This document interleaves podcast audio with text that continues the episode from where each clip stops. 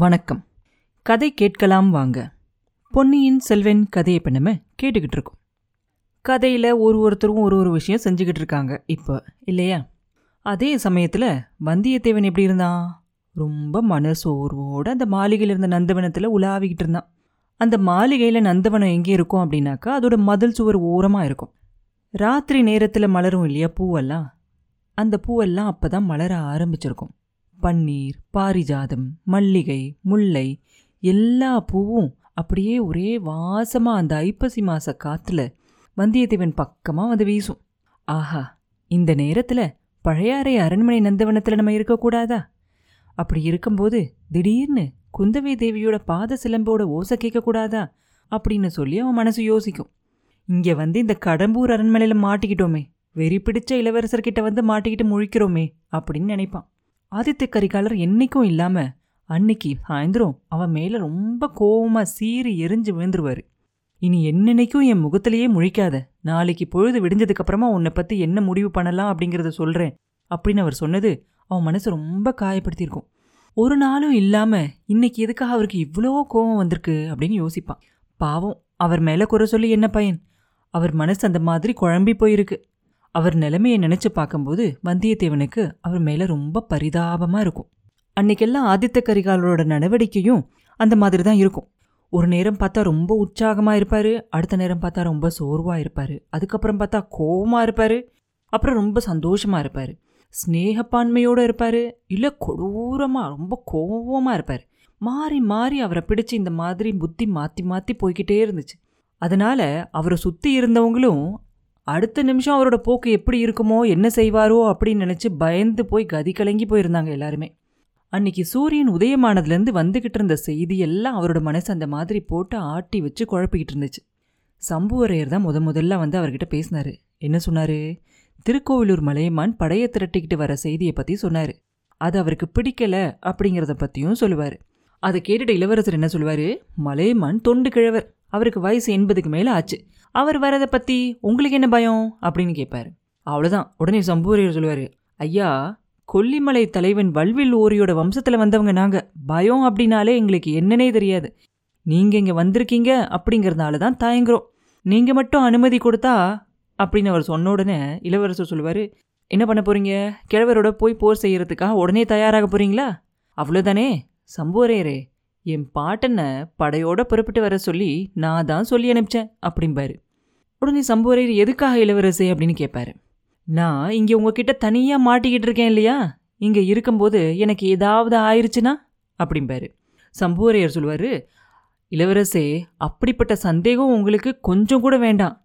இன்னமும் உங்கள் மனசில் அப்படி ஒரு சந்தேகம் இருந்தால் இந்த நிமிஷமே அப்படின்னு ஒரு சொல்லி முடிக்கிறதுக்குள்ளே இளவரசர் சொல்லுவார் இங்கேருந்து என்னை கிளம்ப சொல்கிறீங்களா அப்படிம்பாரு. அப்போ சம்புவரையர் சொல்வார் ஐயா இது உங்களோட ராஜ்யம். இது உங்களோட அரண்மனை. இதோட உச்சியில் புலிக்கொடி தான் பறந்துக்கிட்டு இருக்கு. இங்கேருந்து உங்களை போக சொல்கிறதுக்கு நான் யாரு? நீங்கள் அனுமதி கொடுத்தா நானும் என் குடும்பத்தில் இருக்கவங்களும் இங்கேருந்து கிளம்பி போயிடுறோம். உங்கள் தாத்தாவை வர வச்சு நீங்கள் இங்கே பயம் இல்லாமல் இருந்துக்கலாம் அப்படிம்பாரு. மறுபடியும் இளவரசர் என்ன பண்ணுவார்? ஓஹோ வல்வில் ஓரியோட வம்சத்தில் பிறந்த நீங்கள் பயம் இல்லாதவங்க விஜயாலய சோழரோட குலத்தில் பிறந்த நாங்கள் பயங்கொல்லி அப்படின்னு சொல்லி காட்டுறீங்களாக்கோ அப்படிம்பாரு. அவ்வளோதான் சம்பூரையர் என்ன பண்ணுறதுன்னு தெரியாமல் மறுபடியும் சொல்வார் இளவரசரோட வீரம் இந்த உலகத்துக்கே தெரிஞ்ச ஒரு விஷயம். பன்னெண்டு வயசுல நீங்க சேவூர் போர்க்களத்தில் புகுந்து பகைவர்களை சென்னா பின்னமாக்கி வீராதி வீரன் அப்படின்னு பேர் வாங்கினீங்க. பதினெட்டு வயசுல மறுபடியும் போருக்கு போய் வீரபாண்டியனோட தலையை வெட்டி கொண்டுகிட்டு வந்தீங்க அப்படிம்பாரு. அப்ப இதை கேட்டுக்கிட்டு இருந்த ஆதித்த கரிகாலன் சொல்லுவான் தெரியும் ஐயா தெரியும். ஓடுனவனை துரத்துன வீர புலினா அப்படின்னும் செத்துப்போன வீரபாண்டியனோட தலையை வெட்டி கொண்டு வந்தவன் அப்படின்னும் நீங்கள் எல்லாரும் என்னை பற்றி பேசி கேலி பண்ணுறது எனக்கு தெரியும். அந்த பழுவூர் மோகினி பேய் அந்த மாதிரி வதந்தியை கிளப்பி விட்டுருக்கா அப்படிங்கிறதும் எனக்கு தெரியும். அப்படின்னு சொல்லிட்டு பயங்கரமாக சிரிக்க ஆரம்பிச்சிருவாரு. சம்புரியருக்கு ஏன் இந்த வெறி பிடிச்ச இளவரசர்கிட்ட பேச்சு கொடுத்தோம் அப்படின்னு ஆயிரும். இளவரசரே நான் எது சொன்னாலும் உங்களுக்கு தப்பாவே தெரியுது. நீங்கள் என்ன நினைக்கிறீங்களோ அப்படியே செய்ங்க. நான் போயிட்டு வரேன் அப்படிம்பாரு. அப்போ இளவரசர் சொல்லுவார் போயிட்டு வர்றது சரிதான். ஆனால் இந்த கோட்டையை விட்டு போகிற எண்ணத்தை மட்டும் விட்டுருங்க. இந்த அரண்மனையில் நாலு மாதத்துக்கு முன்னாடி நடந்த சதி ஆலோசனையை பற்றி உண்மையை தெரிஞ்சுக்கிற வரைக்கும் நான் இந்த இடத்த விட்டு போக போகிறதில்ல உங்களையும் போக விட போகிறதில்ல அப்படின்னு சொல்லுவார். சம்பூரியரோட உதடெல்லாம் அப்படியே துடிக்கும். உடம்பெல்லாம் நடுங்க ஆரம்பிச்சிரும். அவரோட கண்ணிலேருந்து கண்ணீரே வர ஆரம்பிச்சிரும். இதை எல்லாத்தையும் பக்கத்தில் இருந்து பார்த்துக்கிட்டு இருந்த பார்த்திபேந்திரன் என்ன பண்ணுவான்? அப்போ முன்னாடி வந்து சொல்லுவான் இளவரசே சோழ குலத்தில் இருக்கவங்க எப்படி வீரத்துக்கு பேர் போனவங்களோ அதே மாதிரி தான் நீதிக்கும் பேர் பெற்றவங்க. இந்த பெரியவருக்கு நீங்கள் நீதி செய்யலை. உங்கள் வார்த்தையால் அவரோட மனசை ரொம்ப காயப்படுத்துறீங்க. இங்கே நடந்த சிற்றரசர் கூட்டத்தை பற்றி சம்புவரையர் முன்னாடியே உங்களுக்கு நல்ல சமாதானமெல்லாம் சொல்லியிருக்காரு. நீங்களும் அதை ஒத்துக்கிட்டீங்க இல்லையா?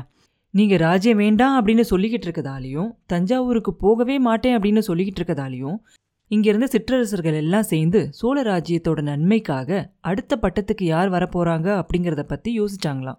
நீங்கள் ராஜ்யம் ஆழ விருப்பம் இருக்கு அப்படின்னு சொல்லும்போது அவங்க ஏன் வேற யோசனை செய்யணும்?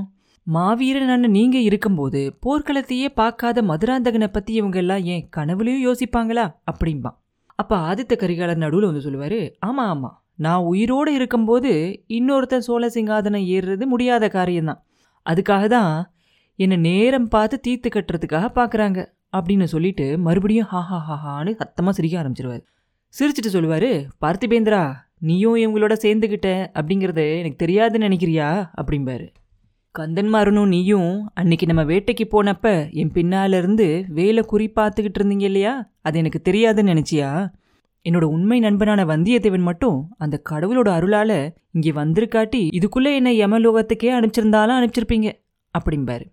பார்த்திபேந்திரன் உடனே வந்தியத்தேவன் அப்படியே கண்ணாலே எரிச்சு கொள்ற மாதிரி பார்ப்பான் பார்த்துட்டு ஐயா இந்த பாதகன் எதேதோ சொல்லி உங்க மனசை கெடுத்துட்டான்.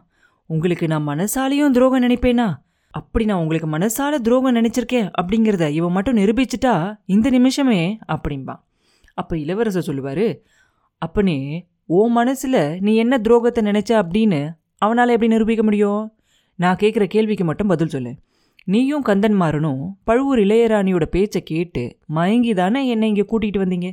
இதை மட்டும் இல்லை அப்படின்னு நீ மறுக்க முடியுமா? அப்படின்னு கேட்பாரு உடனே பார்த்திபேந்திரன் சொல்லுவோம் அதை நான் மறுக்கலை இளவரசே.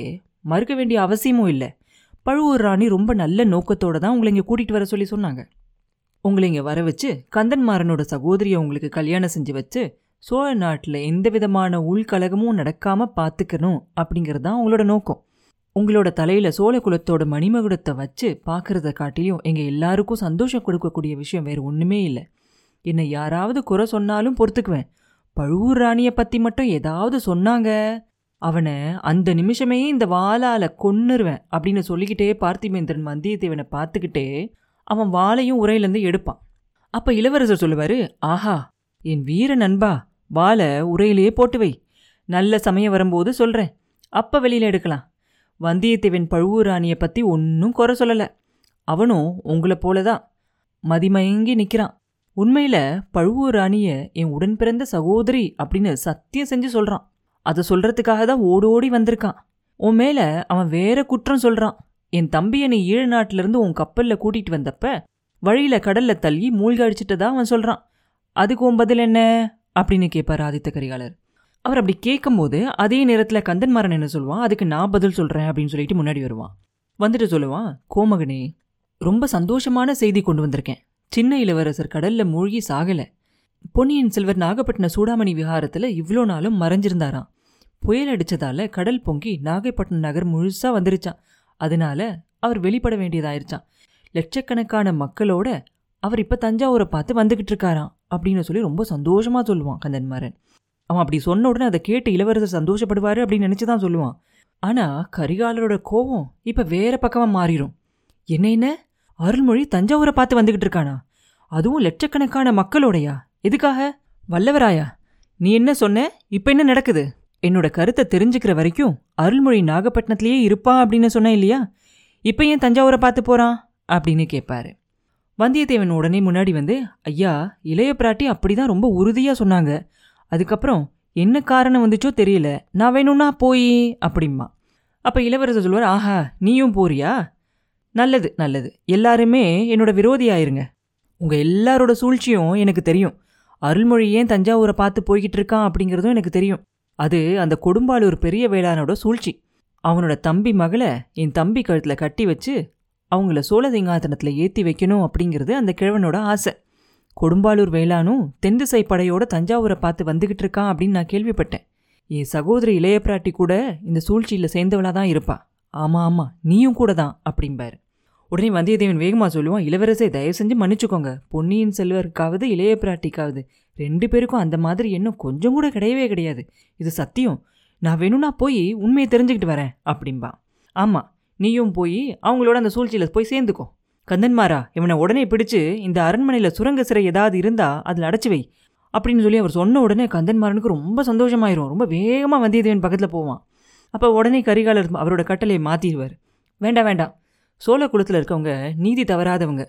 குற்றம் நிச்சயமாகிற வரைக்கும் தண்டனை கொடுக்க மாட்டாங்க. வல்லவராயா இனிமேல் இன்னைக்கு முடிகிற வரைக்கும் என் முகத்திலே முழிக்காத. அதுதான் உனக்கு நான் கொடுக்குற தண்டனை. உன்னை தஞ்சாவூருக்கு அனுப்புகிறேனா இல்லை சிறைக்கு அனுப்புகிறேனா அப்படிங்கிறத பற்றி நாளைக்கு சொல்கிறேன் போ இனி ஒரு நிமிஷம் கூட என் முன்னாடி நிற்காத போயிரு அப்படிம்பாரு. அப்படி அவர் சொல்லும்போது வந்தியத்தேவன் என்ன பண்ணுவான்? கரிகாலரோட முகத்தையே பார்த்துக்கிட்டு இருப்பான். அப்போ அவரோட கடை கண்ணால் ஒரு ஜாடையாக அவர் இதெல்லாம் விளையாட்டு அப்படிங்கிற மாதிரி பார்ப்பாரு. ஆனாலும் கூட புத்தி மாறி மாறி பேசிக்கிட்டு இருக்க அந்த இளவரசர் பக்கத்தில் அப்போ இருக்காமல் இருக்கிறதே நல்லது அப்படின்னு சொல்லி வந்தியத்தேவனும் முடிவு பண்ணி அங்கேருந்து ஐயா நீங்கள் என்ன சொல்கிறீங்களோ அப்படியே செய்கிறேன் அதான் என் பாக்கியம் அப்படின்னு சொல்லிட்டு அங்கேருந்து வெளியே போயிடுவான் அதுக்கப்புறம் அன்னைக்கு மத்தியானம் இளவரசரோட கட்டளையால் சம்புவரையரும் பார்த்திபேந்திரனும் மலையமான பார்க்கறதுக்காக போவாங்க. அது வந்தியத்தேவனுக்கு தெரிஞ்சிருக்கும். இளவரசரும் கந்தன்மாரனும் ரொம்ப நேரம் அந்தரங்கமாக ஏதோ ரகசியமாக பேசிக்கிட்டு இருக்கிறதும் அவனுக்கு தெரியும். இதெல்லாம் வந்தியத்தேவனுக்கு ஏதோ ஒரு மாதிரி தப்பாகவே தோணும். அவன் மனசு ரொம்ப சோர்வாகவே இருக்கும்.